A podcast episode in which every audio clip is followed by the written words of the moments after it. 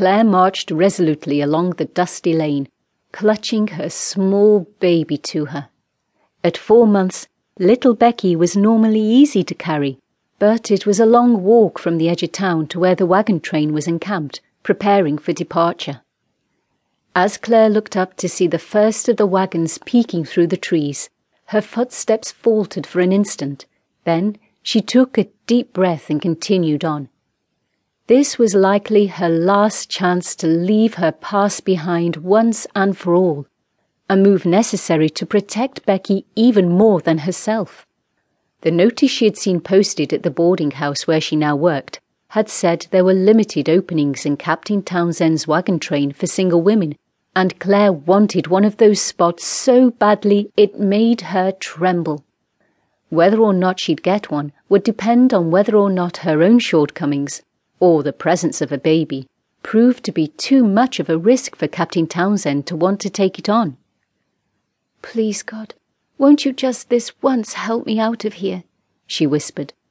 She'd never been one to pray much, hadn't seen a reason for it, since God seemed to have turned his back on her years ago.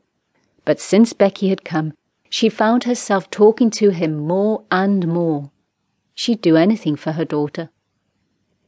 Becky only gurgled happily. She was such a sweet-tempered baby. Nothing really fazed her. Something for which Claire was thankful every minute of every day. As Claire reached the first wagons, she could see people bustling about. Loads were being packed and repacked, arguments were in progress, horses were being shoed, oxen tended. Children were playing in the dappled sunlight under the trees. Claire wondered how long their laughter would last once they were on the Oregon Trail. She'd heard a lot of stories. Independence, Missouri, was swarming with people who were making plans to head west, or were wishing they could, or were too afraid to try. Claire was afraid too, but she had no choice. Sooner or later her past would catch up with her, if she stayed. Out west, she had a chance to outrun it, a chance to become someone new, someone different, a chance to become simply Becky's mummy. In another moment, Claire reached the first of the wagons. "Excuse me," she said to the back of a man who was greasing the hub of one wheel. He glanced around and grinned. "Hello there, little lady," he said in a suggestive tone of voice. Claire swallowed hard and licked her lips nervously. "Could you please tell me where I can find Captain Townsend?" "Am I?" he said, dropping his bucket of grease on the ground and setting the wooden paddle on top. "On the other hand, I'll bet I can help you." He winked at her, and Claire felt her stomach drop. "I really need to see the captain," Claire said, hoping he didn't hear the tremble in her voice.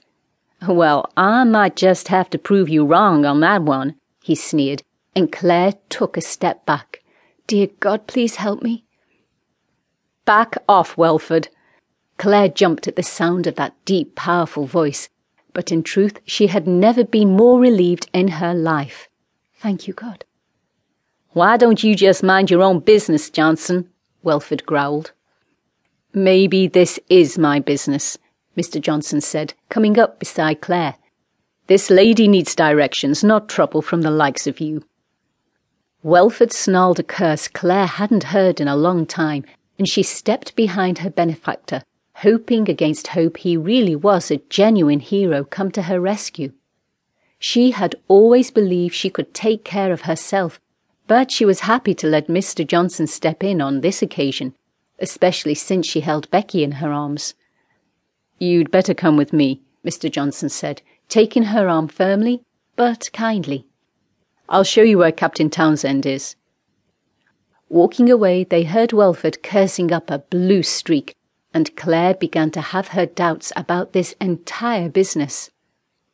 "I'm certainly not looking forward to travelling two thousand miles with that lunatic," Mister Johnson murmured, releasing her arm as soon as they were safely away, which assured Claire as much as anything that he really was a gentleman. "I guess his money is as good as mine, but I don't know what Townsend was thinking." "I can't thank you enough," Claire said softly, appreciating the fact that Mister Johnson had shortened his stride, so she didn't have to hurry to keep up with him. Glancing out of the corner of her eye, she studied him covertly. He was quite tall. She barely came up to his shoulders, which his thin shirt showed were broad and muscular.